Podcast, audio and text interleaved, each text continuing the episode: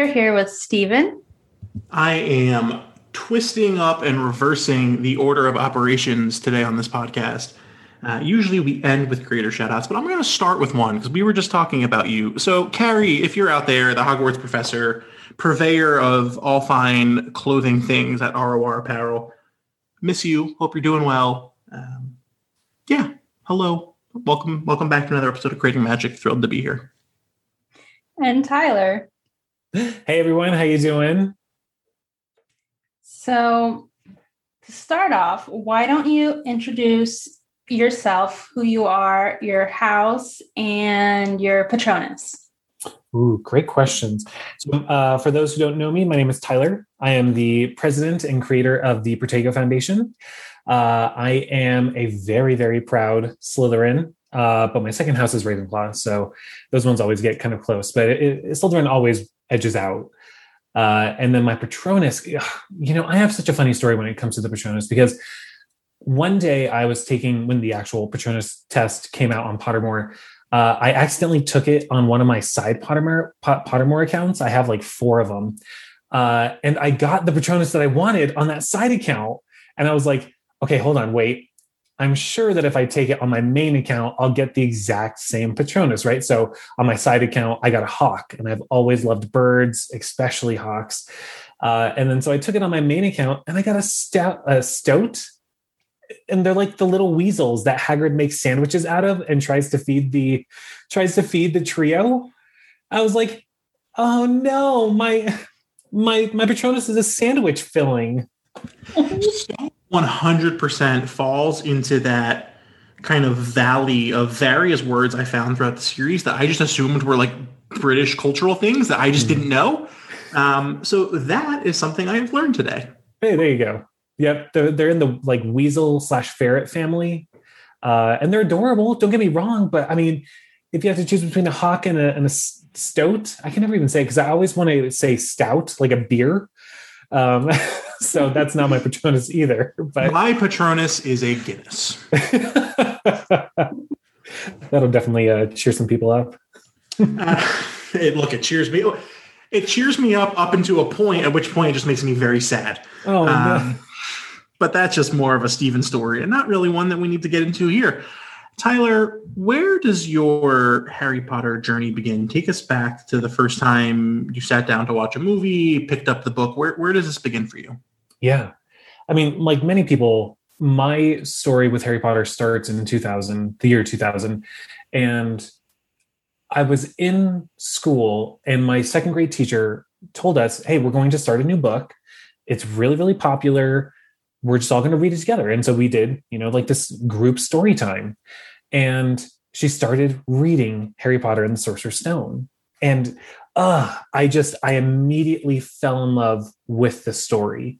There was something about this idea of like school and going away and doing magic, but also like this sense of adventure and kinship and like companionship that really, really spoke to me. I grew up in a in a family where you know my mother had really really bad um really bad mental health trauma and because of that, we were never really able to go outside, like literally not allowed to go outside. I it was incredibly difficult for me to make friends because you know I would get invited to sleepovers and to uh, go to my friend's house, and they would never, you know, I would never able to like go over there. Um, and so Harry Potter to me was a way for me to escape the four walls that I found myself always in. You know, even though I couldn't go on adventures with my friends in real life, what I was able to do was go out and have adventures with Ron and Harry and Hermione and do all these fun, amazing things. And I think that's what also appealed to me about the idea of going from school uh, like away to like a boarding school. You know that's not really a, a, really common thing here in the in the states i don't think.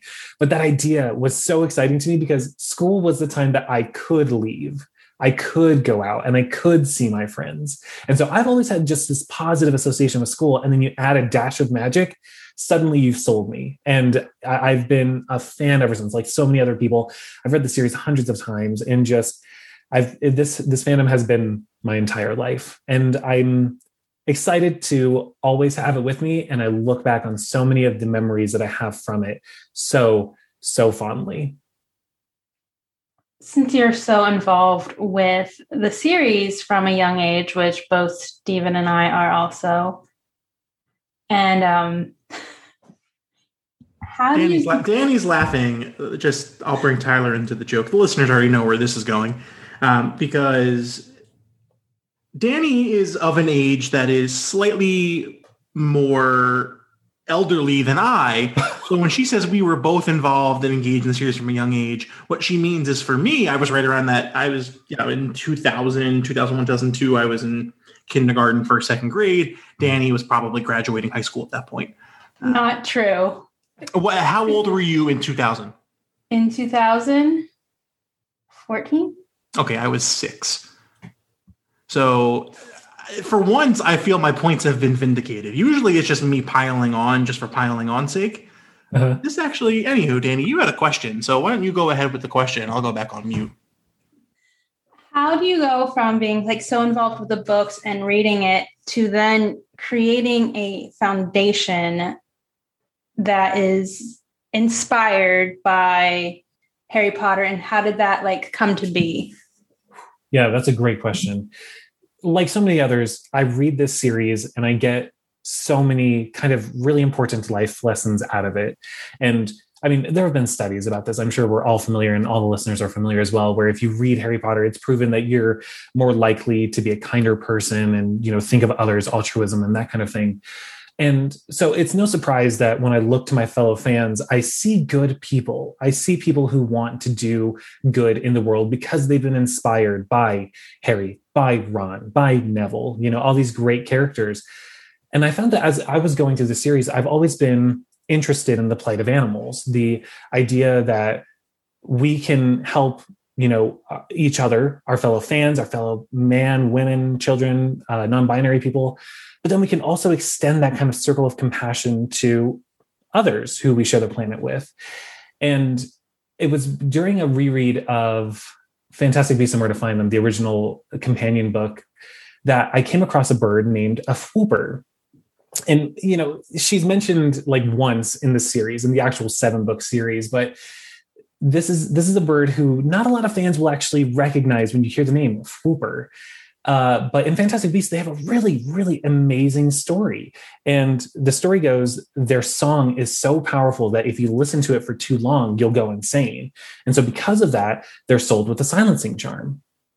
And to me, I found that analogy to be really, really strong with how we view animals in our world. You know, we always say animals don't have a voice, or oftentimes their their plight, their cruel, the cruelty that happens to them is ignored. And so we're kind of silencing them as well. And so I connected with the Fwooper and said her voice shouldn't be silenced. She should be able to sing how she wants. She should be able to have her voice heard.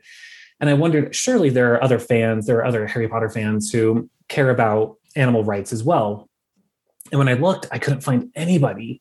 You know, I think I maybe found one uh, law article that was using Harry Potter as like a way to compare you know animal rights and the law when it comes to animals but there was nobody actually talking about the overall philosophy and the analogies that we're introduced to in the harry potter series i mean my gosh we have an entire class dedicated to magical creatures we have hagrid who shows us time and time again the amount of love that a, that a creature is afforded is not based on how cute and cuddly they are but just their inherent worth and so that that kind of excited me knowing that I could take these amazing analogies, draw comparisons to what's actually happening in, in our world, in the non magical world, and say, hey, if you love dragons too, why don't you help these dogs who are also forced to live at the end of a, of a really heavy chain? Why don't we use our love of Harry Potter to improve our world for the magical creatures in our world?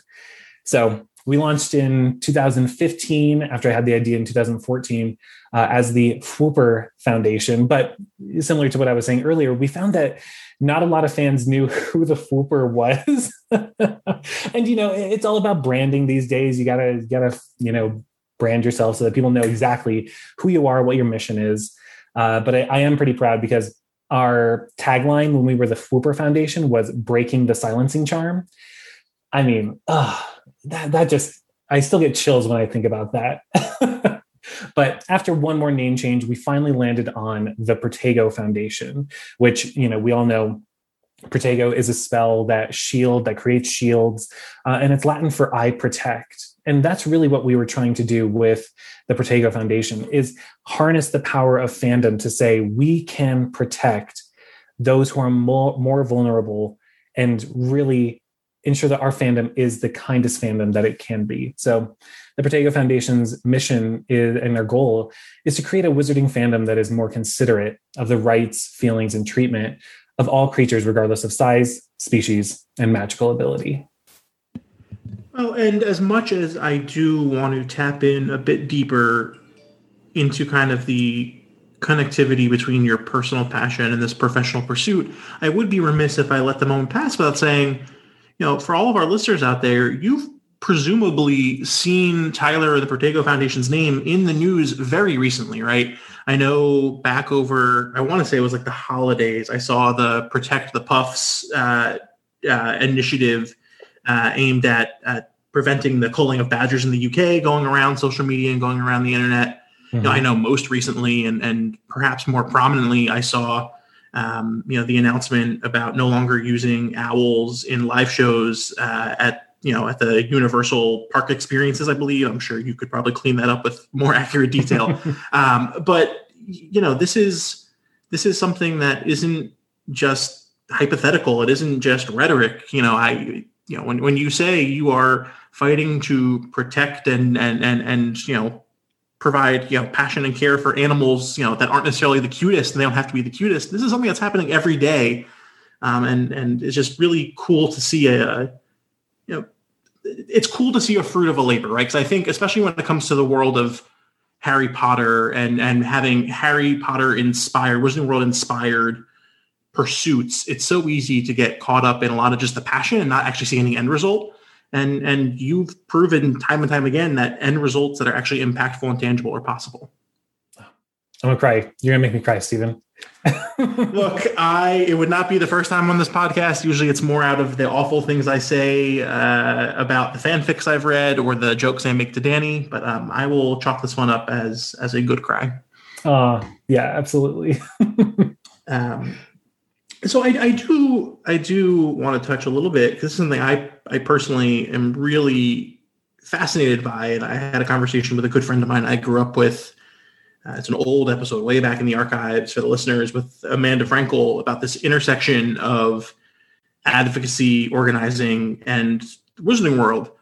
I think a lot of times it, it, it becomes very cliche to for people to say, "Oh, you're just using another Harry Potter metaphor to talk about you know, like an issue that matters," and you're just you need to stop, right? How have you found dedicating your entire mission and kind of you know branding and and kind of your your your culture of the Protego Foundation around Harry Potter juxtaposed with that kind of exact core issue of trying to get real results? Yeah, I mean, at the end of the day, the Protego Foundation knows that we're not going to animal liberation will not happen because of the Protego Foundation. We we we know that, but what we do know is that when you harness the power of a very dedicated fan base, you can achieve amazing real world results. And that's what we're excited about. You know, are we're specifically trying to reach out to the Harry Potter fan, not your average person who cares about animals, because there are so many people nowadays who do care about animals, like, and that's exciting. But what we like to do is turn to our fellow fan and say, "Hey, fellow fan, you remember how Hermione stood up for house elves or dragons in the vaults of Gringotts? Why don't we come together and do that same thing in our fandom?" And I mean, we all just have so much love for Harry Potter and the idea that we could you know at the same time celebrate and go to the midnight releases for these films and these book releases and that kind of thing at the same time that we do that why can't we channel and harness our collective power to make real world change in our world you know you mentioned some of the past campaigns that we've worked on we had a campaign called Erumpent Rescue that came out after the first Fantastic Beasts film came out. And we all know that that erumpents are rhinoceros-looking magical creatures who live in Africa, uh, oftentimes confused with rhinoceroses. Uh, and so we thought, why don't we highlight rhinos and they're they're poaching in Africa with erumpents and what can we do to kind of harness our collective power to improve the lives of rhinos who are often victims of poaching. Uh, so, what we ended up doing was we created an exclusive t shirt where fans could buy that shirt, and all of the proceeds would go directly to a rhino sanctuary in South Africa that rescues and rehabilitates rhinos who have been the victim of poaching. Because I didn't know this until I started working on this campaign, and I'm sure many listeners don't know either. But when rhinos are the victim of poaching, their their horn is cut off and they're just left alive to suffer there. That's heartbreaking. And so this uh, sanctuary down in south africa actually goes out rescues them heals them and provides them with a protected life so that they can continue to live in as natural a setting as possible.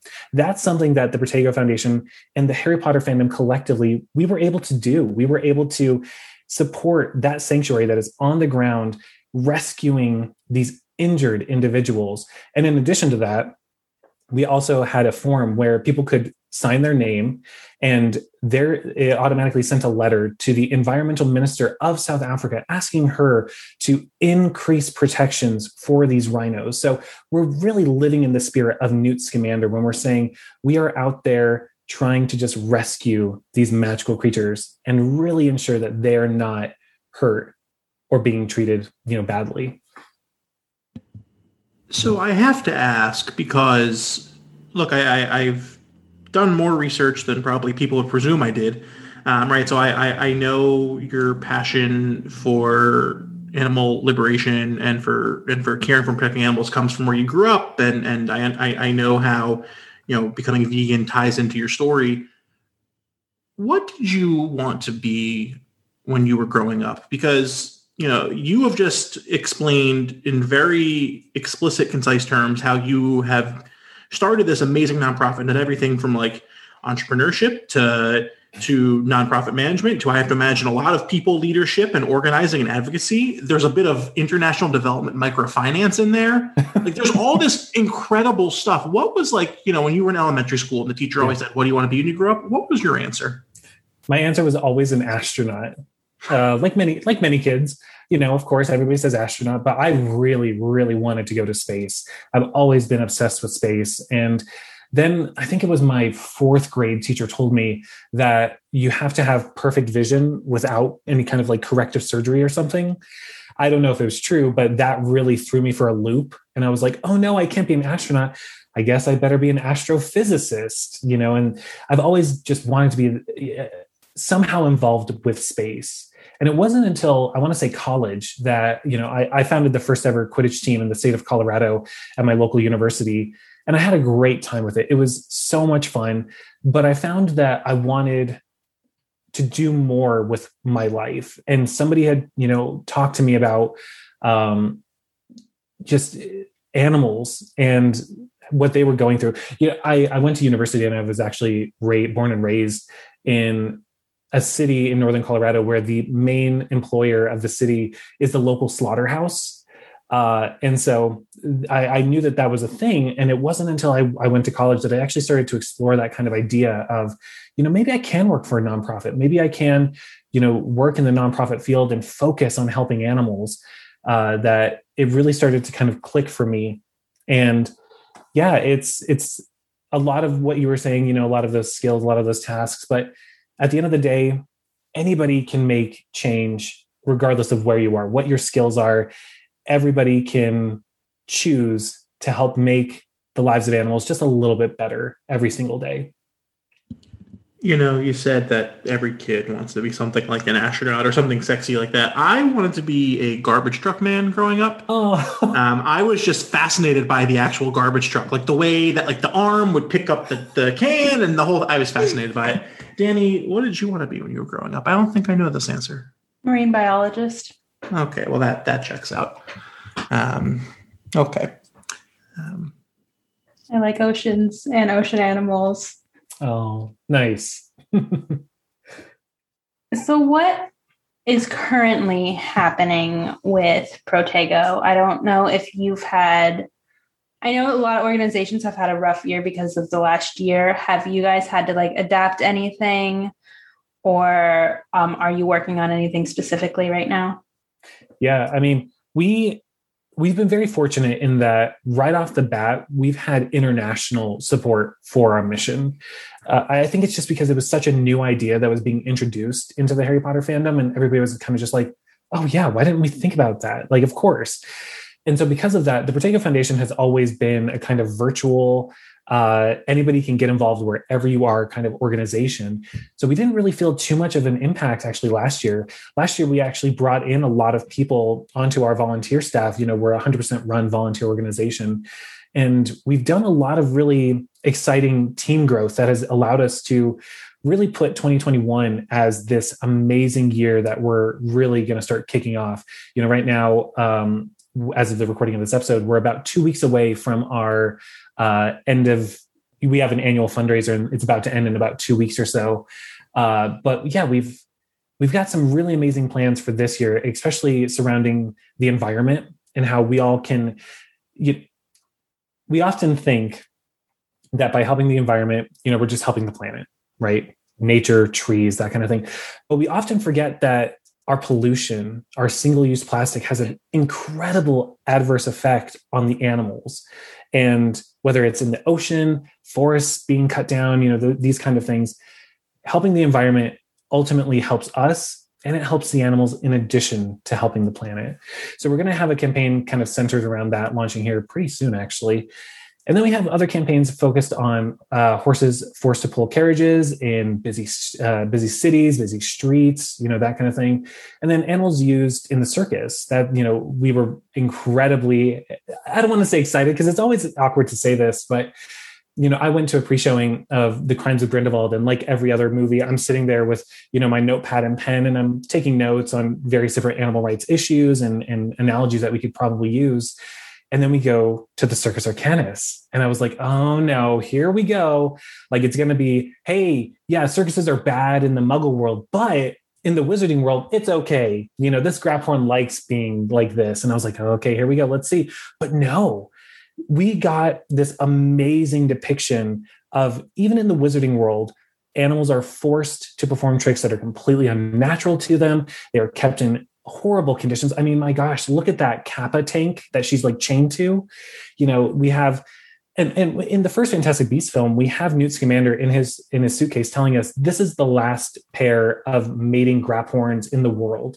But then if you watch the Crimes of Grindelwald and you see in the background, there's a Graphorn there too, and she's painted and she's being ridden. And then we have the Zouwu, who's this abused, beautiful Chinese creature in a cage. You know, it, it really did a really amazing job depicting what circuses are like even in a world full of magic. And so we're going to have a campaign based around that that whole analogy as well. So we have a lot of things coming up that we think our supporters and members are really going to love but ultimately we think the harry potter fandom is really going to connect to. And we've had so much great support from various harry potter actors throughout the entire series. I mean during this fundraiser, uh, Alison Sudol, who plays Queenie Goldstein in the Fantastic Beasts film, she was so kind enough to donate uh, a personalized video from her to one of our you know one of our members or supporters which is so exciting to know that we have one of the four people the four main characters in this amazing series like fantastic beasts when it comes to animal rights messages. Uh you know supporting us that was such a such a mind-blowing experience for me. So yeah, it's it's a really exciting time for us, and we're just so optimistic about the future. You also, and I don't know when Danny's going to release this episode. Listeners know I'm useless, um, so it probably at this point will have happened and, and no longer be a potential perk. But uh, I saw that Ellie Darcy Alden eh, has volunteered to do a, am uh, assuming a Zoom or WebEx or some sort of video call um, with someone who donates the annual fundraiser. And I must say, as listeners know, Ellie, Ellie Darcy Alden is one of my favorite actresses from the series. Um, if for no other reason than I accidentally shouted at her and her brother at LeakyCon Dallas in 2018. Wow, um, it was it was a fun time. Look, I'll just say, on the off chance that she happens to listen, because I've told the story a lot of times before, but this is probably the closest connection in terms of, um, uh, you know, how, how many? What's the things degrees of separation. There we go. It's yeah. look, it's late. Um, it's been a day. Um, this is the clo- this is the closest degrees of separation I've gotten to Ellie Darcy Alden. So Ellie, hello. Um, at Leaky Dallas in 2018, our group of friends, Brandy, Chelsea, uh, Danny, myself, um, we were trying to get a photo uh, in front of that big leaky banner that was hanging in the main hall. And the fatal flaw of like Brandy, Chelsea, Danny to some extent too, or they are afraid to like speak up and kind of put themselves out there just for like random things like that. Mm-hmm. So we watched like 40 people pass by and like no one said a word. Like, hey, uh, fuck, can you take her? It was just, I, I was getting so pissed off. So I said, the next person that I see come by, I don't care who they are, I am grabbing them and saying, take our photo. Uh-huh. And so, like, like, like on a Broadway stage, like you couldn't have scripted this any better. I turn and I just say, hey, please take our photo. And it's a startled Ellie Darcy Alden and her brother. and they were just like, you, you would you would have thought I was trying to mug them in a Manhattan street. I felt so bad, but we got a photo and we didn't think to ask her to be in it because it all happened in the moment. But um, I did apologize the next day when I was getting my autograph with there because they recognized me because I'm the six foot three guy in khakis. Um, so I was like, "Hey, I'm really sorry," and they're like, "Oh, it's all good. It was it made us laugh." And anywho, that's my story. So uh, fun times, fun times. That's probably the best uh, Harry Potter celebrity story that I've ever ever heard yeah, you know, it's it's definitely one that's good for all time zones. I've heard some others where people have been at after events with some of the the actors, and there's been drinks involved, and people are getting crazy. But mm-hmm. this is a this is a family story that that you know only makes me look like a fool and nobody else. I was uh yeah, as as some of your listeners might know, I co-host a podcast with Evanna Lynch, who plays Luna Lovegood, and uh, Robbie Jarvis, who plays young James Potter. Uh, and when I got the invite to be the host, uh, one of the co-hosts on the show, um, I fell down the stairs a little bit in a Seattle uh, subway. I was like walking down the stairs and I got the message and I like tripped a little bit. so I understand the uh, the kind of oh my, you know, kind of sh- sudden shock of Potter celebrity stardom. Well, it's like you're looking at my notes, and I don't have notes, but it's like you're looking at them. So, talk to us. I know there's the Chick Peeps pod. There's also Protego Cast. Um, I'm not usually a fan of promoting other podcasts on my podcast, but you know, this one I'm going to let slide.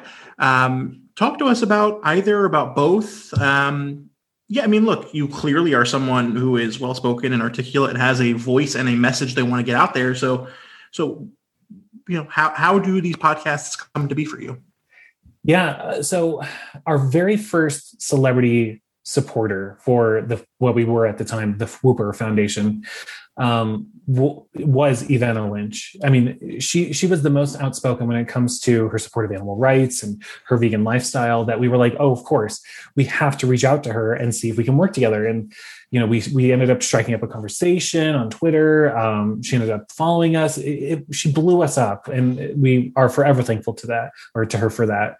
Um, and as some of your listeners might know, I used to work for for the youth division of PETA, and I was on set as a um, what was the term that they gave me? A Harry Potter no, oh, a Harry Potter continuity expert because Evanna had agreed to you know be on set and do like a promotional video for the organization, and so I was like, okay, cool. So of course, and and this is I think every Harry Potter fan's story, but wherever I went growing up, I was always first and foremost known as the Harry Potter kid.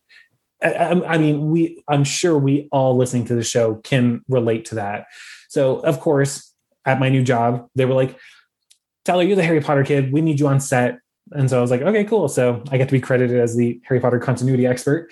Uh, so I'm on set, you know, and I introduced myself, and she's like, "Wait, you're Tyler from the," and I was like, "Yep, that's me. That's me." And so, you know, we struck up a conversation, and afterwards, she mentioned how hey you know i'm i'm having this idea for a podcast i would love to you know maybe have you on just as a guest have uh, you're a harry potter fan who works in animal rights i'd love to have you on as a guest so i was like sure yeah no problem uh, and as I mentioned, I was in Seattle at a at a different convention. I think it was an anime convention actually.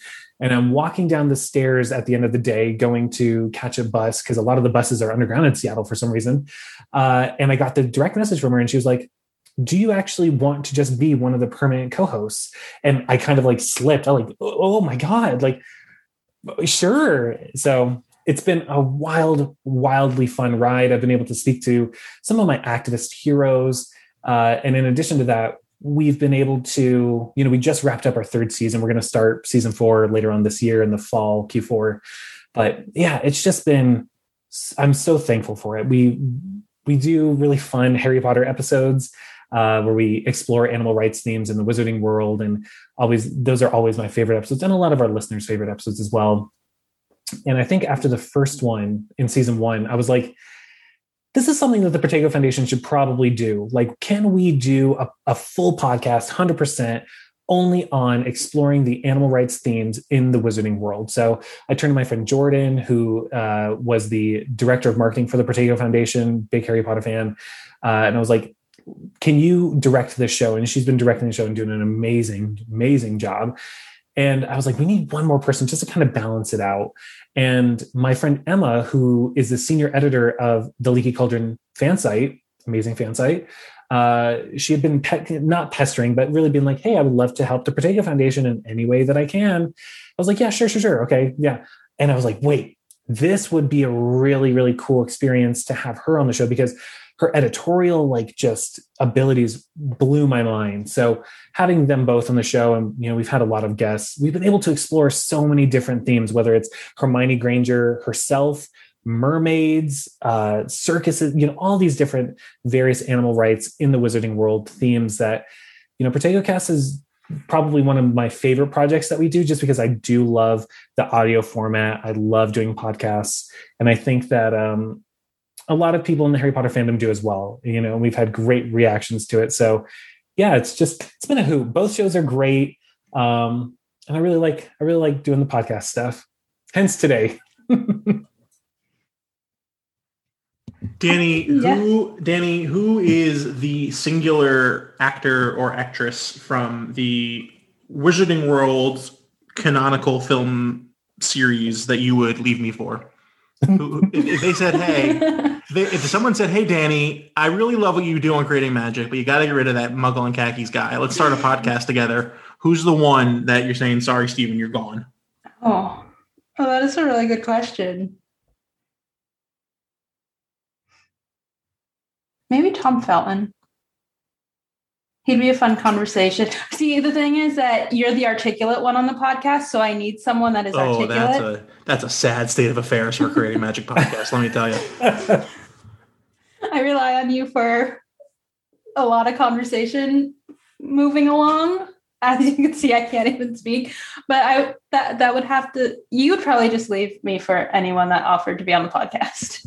That's not entirely true. I was putting thought into this over the last thirty seconds, and I think Chris Rankin is a natural target because he is just so brilliantly passionate about a lot of you know equality and and he's someone who is really good at intermingling social activism with just everyday passions in life and I love that but also Jason Isaacs would be incredible because he's also an activist in and of his own right he was on The West Wing, which is arguably one of my favorite, not arguably, is probably one of my favorite television shows of all time.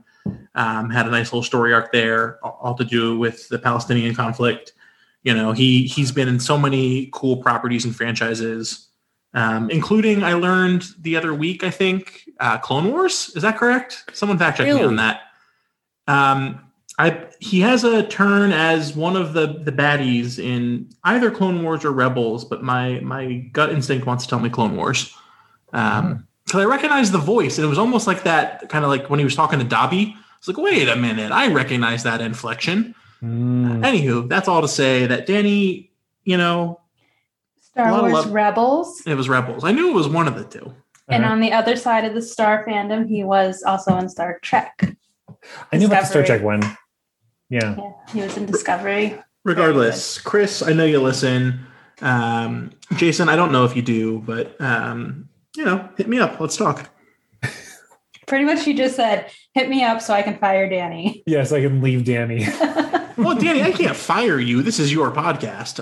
I don't think I have the ability to fire you. I would just have to go leave and start a new venture, which you know that's a lot of work, and I'm not sure if I'm cut out for that. Um, before we get into some slew of Harry Potter questions. Danny, I know we didn't talk about this ahead of time, but if you'll indulge me, Tyler, I, if you want to dedicate a couple minutes here, um, I am on my own personal health journey, and let me say that I am nowhere close to being anyone who could talk to others about whatever I've done because I don't even know if it's working, whatever working might mean.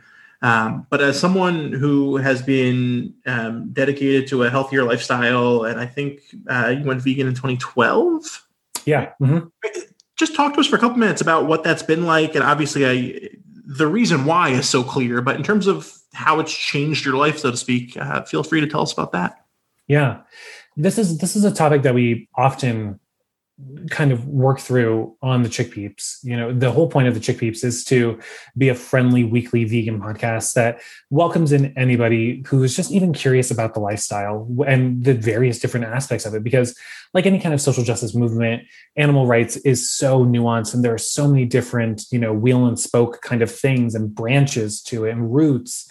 Um, and I know that a lot of people do get involved uh, in plant-based eating for their health. You know uh, more and more doctors nowadays are recommending it. And of course you know none of us are doctors and you know speak to whoever you are working with uh, for you know your own medical advice. But at the end of the day i know so many people whose lives have changed for the better uh, by just incorporating more of these plant-based foods. And now more than ever it is never been easier. It's really, really exciting to see this explosion in plant based products and plant based eating. I mean, one of the, the campaigns that the Protego Foundation had was uh, our Accio Vegan Butterbeer campaign. And right off the bat, it sounds like that's just a campaign for vegans, right? Blah, blah, blah.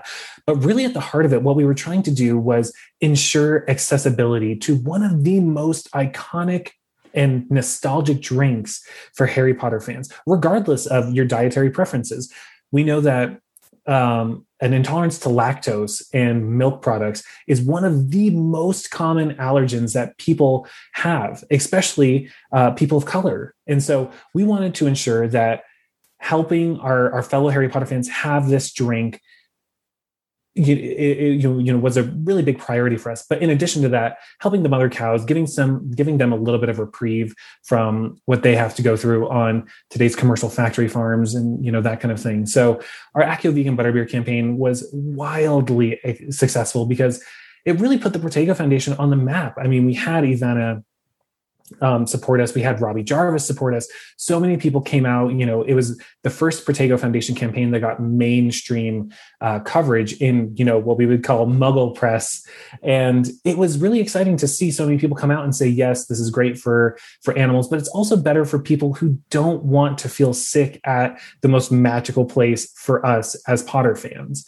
And so luckily last year we were so ecstatic to see that for the first time ever, we now have an officially licensed vegan butterbeer product. Up until that point, I think there's six butterbeer themed products at the Wizarding World of Harry Potter that, and all of them contain a dairy product. There is no way to make them not uh, dairy free. And a lot of people will say the base of the butterbeer is not uh, does not have dairy in it, but it's that foam topping that, due to uh, licensing and contractual agreements with Warner Brothers, Universal cannot serve that drink without it. And trust me when I say, I have tried every single way to get a butterbeer without that darn foam, uh, and it's just impossible. So we were really excited to see that Warner Brothers introduced the bottled butterbeer that is being sold at the Warner Brothers Studio Tour in London, and we are going to be pushing to ensure that it comes stateside as well the Harry Potter store that's launching in New York. We're assuming that it's going to be there, but we're really going to be pushing to ensure that it, it is going to be in Hollywood at the Wizarding World of uh, Harry Potter there, in Universal Studios Orlando, in Osaka, in Beijing, that's about to open.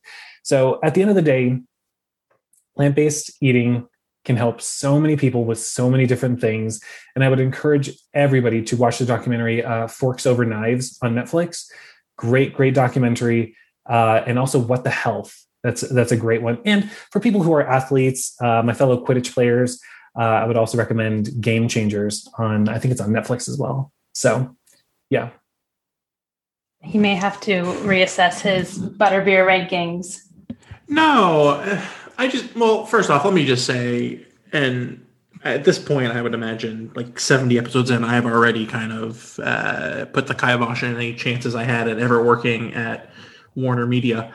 Uh, but how stupid is that, right? Like, I understand there's some contractual stuff, whatever, but like, if I order a cheeseburger and I'm like, hey, I don't want cheese, they accommodate that, even though though it's no longer a cheeseburger at that point. No, I, I like that, and I like that as an option, even especially for. I know so many people, and I see so many conversations about what people can eat in park in the parks. Mm-hmm. So, and it's slowly beginning to change, and Yeah. even the accessibility of vegan and vegetarian options. Um, Mhm. I remember I lived in Denver uh, for. I weirdly lived in Denver. I was based out of Denver for two years with AmeriCorps. Cool. Um, and I'm not a big meat eater, but living there made it so much easier because compared to Pennsylvania, my favorite restaurant, and I go every time I'm in Colorado, is Watercourse. Oh, yum. it's my favorite place. For listeners who don't know, Watercourse is an amazing vegan restaurant here in uh, in Denver. It's amazing, very very tasty. Uh, would highly recommend. And that's that's the cool thing too about the Protego Foundation is everybody's on their journey, right? And when it comes to activism, you in no way, shape, or form do you have to be vegan. Do you have to be eating plant based to get involved with us? If we only relied on people who call themselves vegan, we would never get anywhere because that's just not a lot of people you know it's growing of course but that's just there's hardly anyone there so at the end of the day what we want is harry potter fans who care about helping animals and wanting to make the world a better place for the non-magical creatures in our world that's that's really whether you want to get rid of you know animals used in circuses if you want to ensure that horses don't have to pull carriages in the busy in the middle of busy new york streets all of those things you can join us Let me tell you, I, I, I, I, I loathe horse-drawn carriages wherever I see them. But my folks live outside of Charleston now, and so I'm down in the Charleston area, you know, more than the average person would be. And seeing those horses in those hot as hell Charleston streets, that makes my heart hurt.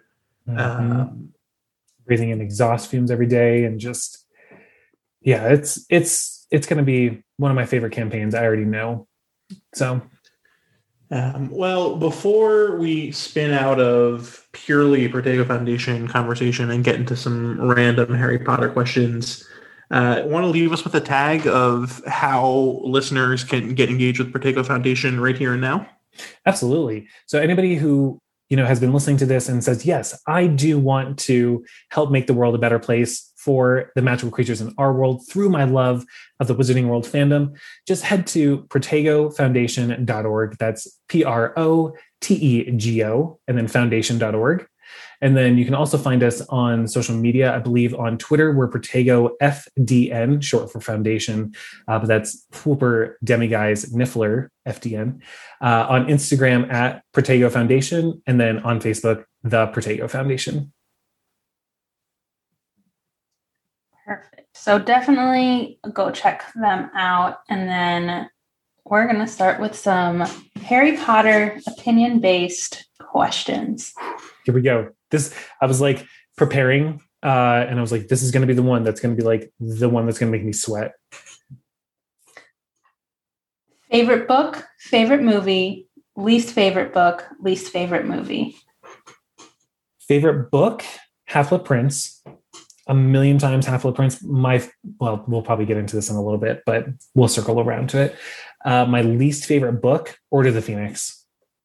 So long. There's a lot of stuff in there. Um, I've I've always always felt like it's it was the author's like rebellion against her deadline that she had for Goblet of Fire, and so she was just like, "Cool, I have no deadline. I'm gonna make this incredibly long just so I can." Great stuff. Don't get me wrong, a lot of good stuff in there, but it's always the biggest chore when I do my reread is is getting through Order of the Phoenix.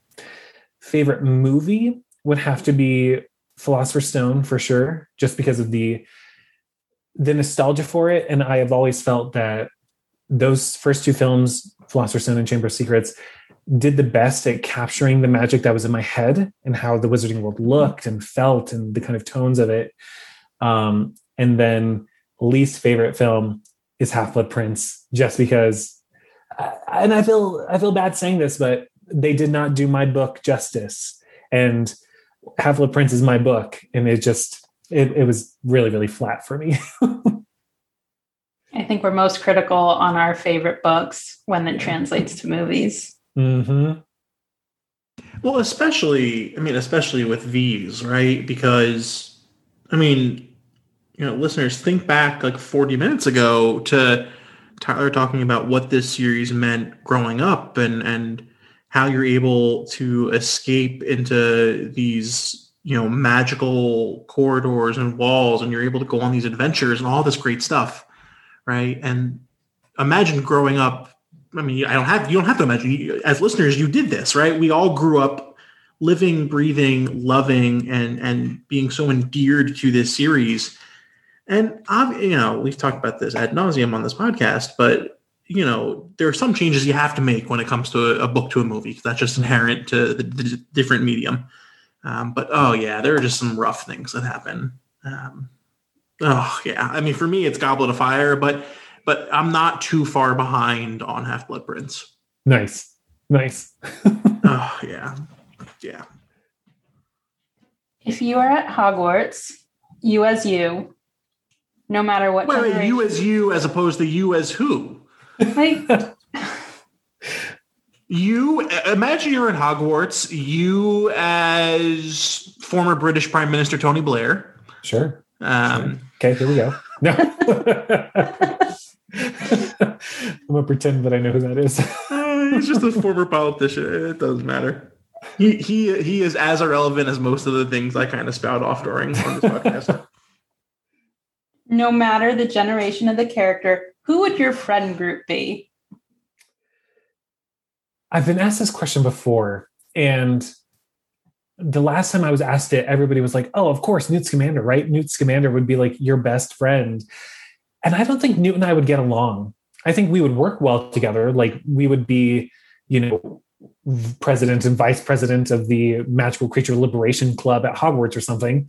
But we're two very different personalities. And so I don't think that we would uh, do well together. I think if I had to guess, I could see myself kind of tagging along with McGonagall somehow. She her her focus on studies and and everything I, I get really absorbed in you know whether i'm working on protego stuff or something else with the wizarding world fandom. But i think there's always been something about McGonagall, McGonagall that i've loved about her and just wish that i could be her friend and just sit and talk to her. Just have lunch and just hear her story you know that's that's one of the reasons why i was so excited on pottermore when we got her full backstory because oh, ah, she's just a great, great character. So I would have to say McGonagall or maybe Albus Dumbledore, just sitting with him, being his friend, talking about, you know, this big picture idea for the wizarding world. Of course, we know kind of where that went with Gellert, but not, not, you know, Muggle supremacy aside, uh, Dumbledore's kind of ideas are just so fascinating. I think it'd be really cool to have him as a friend and like not to wholly excuse away Dumbledore's like Loki troubling uh, idealism of youth, but a lot of that seems, at least the way they position it, is down to like his infatuation, lust, love for Grindelwald. And look, I've done a lot of stupid shit for women before, so I get it. Like I. look my my i now have five but my first tattoo was wholly because a girlfriend at the time wanted me to get one so like i I, I haven't gone so far as to say I want to commit like genocide against you know massive parts of the population, like right. kind of sort of intimated. But I get it. Um, yeah, you know, yeah. we've all we've all been there. sure, planning the downfall of an entire population. Yeah, we've all been there. We've been there. Um, who of all of the magical creatures that we see through the seven Potter books, eight Potter movies, which in your opinion, was the best rendered on screen and which needed the most improvement? Wow, that's a great question. You know, I say this, no, I wasn't going to say the basilisk, but she's missing the the plume on top of her head, or I guess it's only for male basilisk actually. Um, I really think Thestrals were really, really well done, and unfortunately, we don't get a lot of representation of magical creatures in the in the eight part film. Um, they're often left behind, and we know that that's one of the reasons why Dobby was cut out of a lot of the key points is because of budget, and they didn't want to render the CGI, you know, etc. Um, but yeah, I really loved Thestrals. I remember sitting at the midnight premiere, or not premiere, one of the midnight showings, um, and I watched as a thestral came up out of the forbidden forest you know circled in that scene and came right back down. And just that scene struck me. It, brought a little bit of a tear to my eye as kind of cheesy as that sounds but that was a beautiful scene. And the thestrals that we saw on screen were pretty pretty close to how i envisioned them in my head. So i would have to say thestrals Do you have an answer to the least? What? Sorry, I'm trying to think of how you worded that. Well, yeah. If that, if you know, you really so, like for instance, I, I I don't know about the nuances of calling him a creature versus a you know semi-human, but like Grawp was just not brought to screen very well whatsoever, right? Like, yeah. is there whether it's the Skrewts or whether it's the fact that things like the Sphinx didn't even make it into the movie, right? Like, what stands? Is there anything that stands out? It's like, oh, they either didn't do this well, or how come they didn't do this at all? I mean, my when when Danny was kind of asking the question, immediately my my mind did go to Grawp because we can all agree, poopy, not good at all. and it's like, poor guy. You know, I feel so bad. Um, I would have loved to see more centaurs in the first film. And uh, you know, I and just in general in Half Blood Prince, I would have loved to see Dumbledore's funeral and all the magical creatures, the Mer people and the centaurs who who came to visit. But yeah, Grawp comes to mind as the least effective. And when it comes to magical creatures who are left out, I know that they make such a big appearance in the Fantastic Beasts film series, but I love I would have loved to see the Nifflers that Fred and George set loose in Umbridge's office you know like how i love the nifflers and to have seen them introduced in the potter films would have been really really exciting.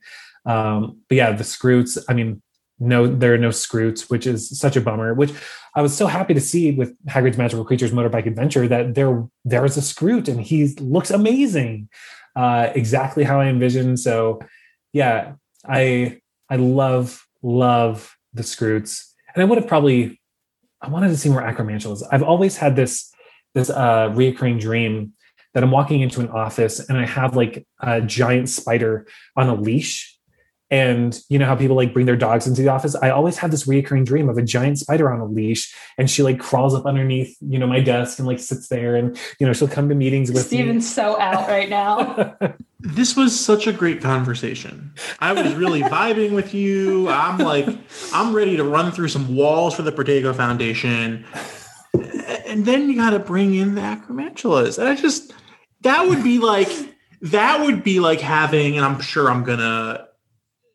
No, I'm not even gonna go there. That's a bad metaphor. No, that that's just a bad idea. I, I'm sorry. Look, if, if we're Danny, if we're keeping a list, which I know we are, of opinions that people have on this podcast that are facts for Stephen, the the ranking of Dumbledores is certainly one, and acromantulas as a pet is the other. Those are just things that, like, I'm sorry, there's no wiggle room, right?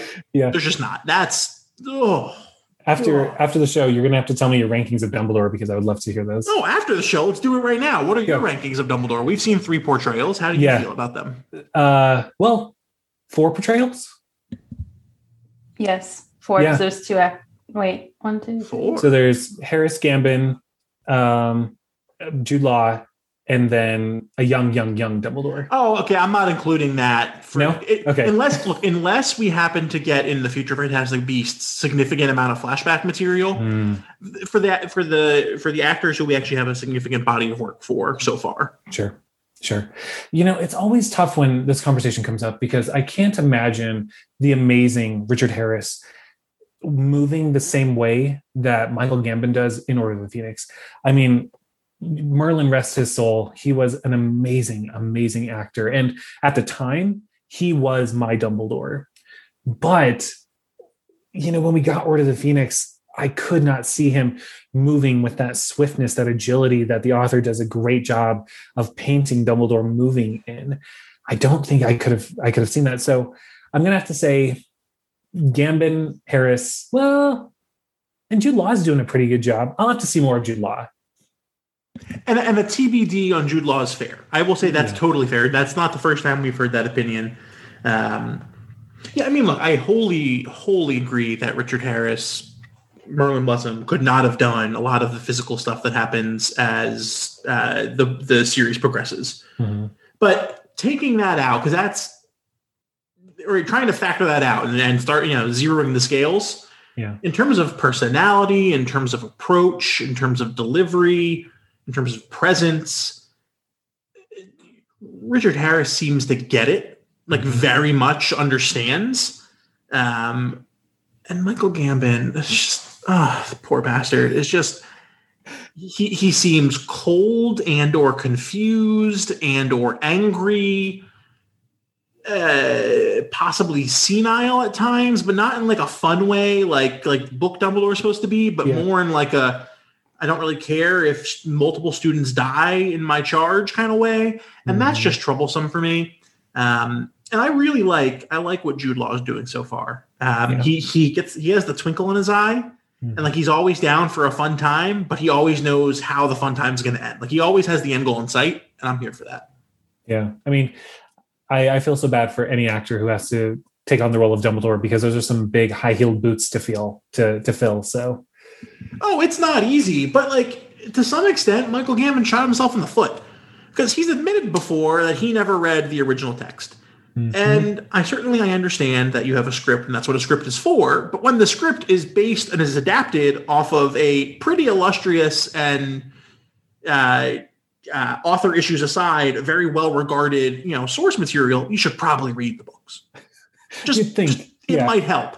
crack one of those bad boys open. And, right, and they're not, and it's not like they're, you know, Dance of Dragons or A Feast for Crows where they're like seven years long. It, they're, Yeah. they're pretty manageable books. hmm he's never coming on the podcast. I know that. I think I've got an outside, outside, outside shot at Ellie coming on one day. Uh-huh. Um, I know that I will never in my lifetime have the good the good opportunity to meet Michael Gambon, and I am sorry for that. But my guy, you just you're a great actor. You did not nail it with with this. It's all very fair. Boy, Danny, I haven't ranted about that in a while. No, that it's it's been a, it's a nice refresher for everyone. It's been a couple months. Glad I could bring that out. All right, final question. Okay. As we are aware, Star Wars is getting all new content. Yeah. What content would you like to see from the Wizarding World universe? this is an amazing question because I have to put aside my Harry Potter fan fan for a second and think Harry Potter business side. So, what do we know, right? We know that Warner Brothers currently has the rights for Quidditch Through the Ages. They have the film rights for that. They also acquired the film rights for The Tales of Beedle the Bard. So, in theory, something regarding those properties should be coming soon. I love The Tales of Beedle the Bard so, so, so much. Um, so I would love to see something like that. Now, if I'm speaking Harry Potter fan wise, I know that the the common question or the common answer is probably the Marauders or Hogwarts Founders, you know, that kind of thing. Uh, I guess I'd be interested in something like that. More the Hogwarts Founders than the Marauders personally. I would love to see something completely brand new. And this is another, you know, thing where I have to separate my Harry Potter business from my Harry Potter fan. My Harry Potter fan side what I would want is not going to be good for Harry Potter business. I want like a Ministry of Magic like series that's all talking about the kind of mundane, you know, the, the just the random stuff, the wizarding world politics and government like I don't know. I, I that's that's my heart and that's always the stuff that I've loved. Anytime that there's a mention of the International Confederation of Wizards or you know the Wizengamot, I'm always just like, "Ooh, what are they up to?" you know? But I know that that's not going to be good for the average, the casual fan, you know, who's seen the films only, or even who's read the books. Is that really going to make for a great HBO Max series? Mm, I'm not sure. Do I want it? Yes, I do. I want like a C, a B or C plot for an entire season, all about the report on cauldron bottom thickness. I think that would be Yes. great, right? Like if it's Veep, it's kind of like a Jonah uh, you know, kind of level plot. If it's Uh-huh. West Wing, it's like something Donna would get into. Sure. Um, if it's House of Cards, I stopped watching after it got too unrealistic, but it's something that the Secret Service agent would get into. I don't really remember. Yeah. But yeah, oh yeah, absolutely. Yeah, Absolutely. that's that's what I want. Something about the Daily Prophet, you know, what it's Oh, like to work in a wizarding newspaper. Just lame stuff like that. And and I know that the original Fantastic Beasts and Where to Find Them film that was proposed by Warner Brothers was going to be a mockumentary, like a nature mockumentary, which I was really excited for. And then I was like, when we got the first Fantastic Beasts film, I was like, oh, okay, cool. This is going to be even better. And then after Crimes of Grindelwald, I was like, can we go back to that nature mockumentary? Can we just go back to that? Because we need to talk about this. I am still all for our insp- pod inspiration, Jason Concepcion's idea of law and order. I'm like all game for that. Oh, That is what I want in my life. sure. That would be a good one. Mm-hmm. Led by Kingsley. That's what that's what I need. I don't want like Ron and Harry as Aurors. I don't want that. I No. want like well, I kind of want Ron. I kind of want to see Ron going through training because I kind of want to see the reactions of like Kingsley being like, "This kid saved the Wizarding World. Like, he just shot. He just shot himself in the stomach with a spell. He, Yeah. like, th- this one. Are you sure? This guy? This was the choice. Yeah, You I- got nobody Did else? anyone look at his resume? Yeah. Lord. Why don't we head into some creator shout outs? So we enjoy shouting out people, places, organizations, anything we're just enjoying their content. So Tyler, do you have anyone you would like to shout out? Yeah, lately I've been really enjoying the content for. I mean, you've you've mentioned her so many times, Stephen, uh, but Ellie Darcey Alden. She just posted about the Protego Foundation on her Instagram stories and how she's supporting us in the fundraiser. Um, her she's she's been doing a lot of like really fun Instagram story cooking videos that I've really been enjoying. Um, so definitely checking her out. And then Brown and Lobin, the the wand makers. I mean, if you want to see beautiful wand photos and just beautiful wands with the amazing handmade detail that could rival Ollivander's, you have to check out uh, Brown and Lobin on Instagram. They've also donated a bunch of uh, custom made wands to the Protego Foundation's annual fundraiser. So thank you so much. Um, but yes, definitely check them out. Really, really enjoying their content. Steven. So my first is going to be a shameless plug because, of course, it is.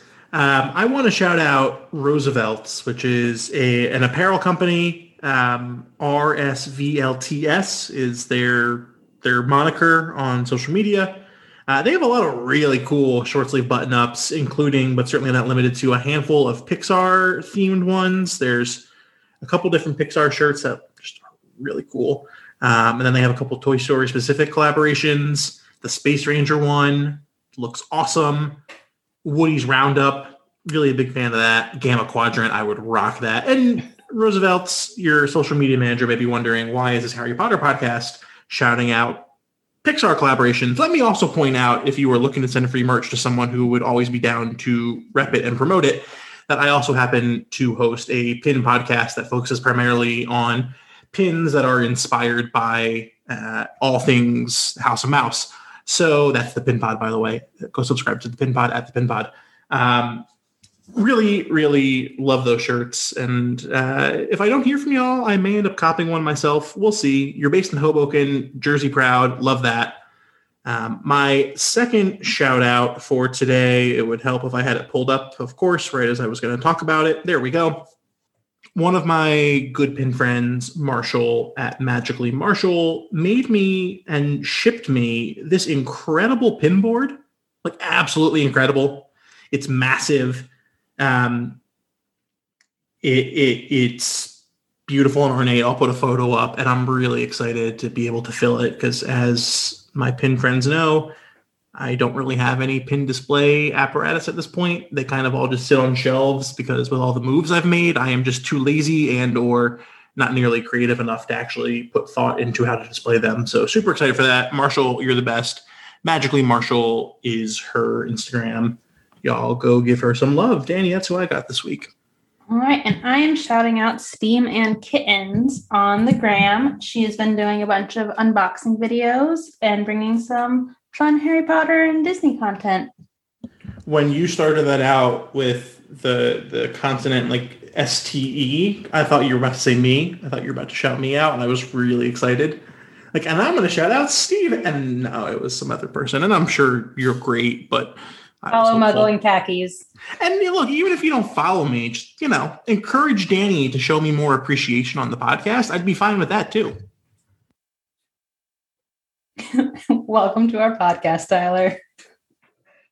It's been a hoot. This is fantastic. Thank you so much for coming on. Um, pending on what the status of a LeakyCon in Denver looks like, hopefully we can run into you there. Yeah, you know I'll be there. The Protego Foundation is going to have a booth and everything. We're going to be hosting some great panels. So if it goes on, we'll be there, and probably Orlando as well. So we're going to be wherever a LeakyCon will be. As Oh. will we. Yes. Woo!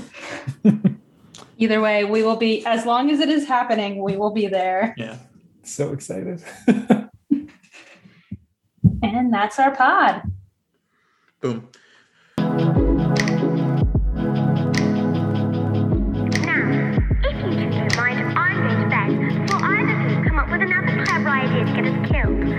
were expelled.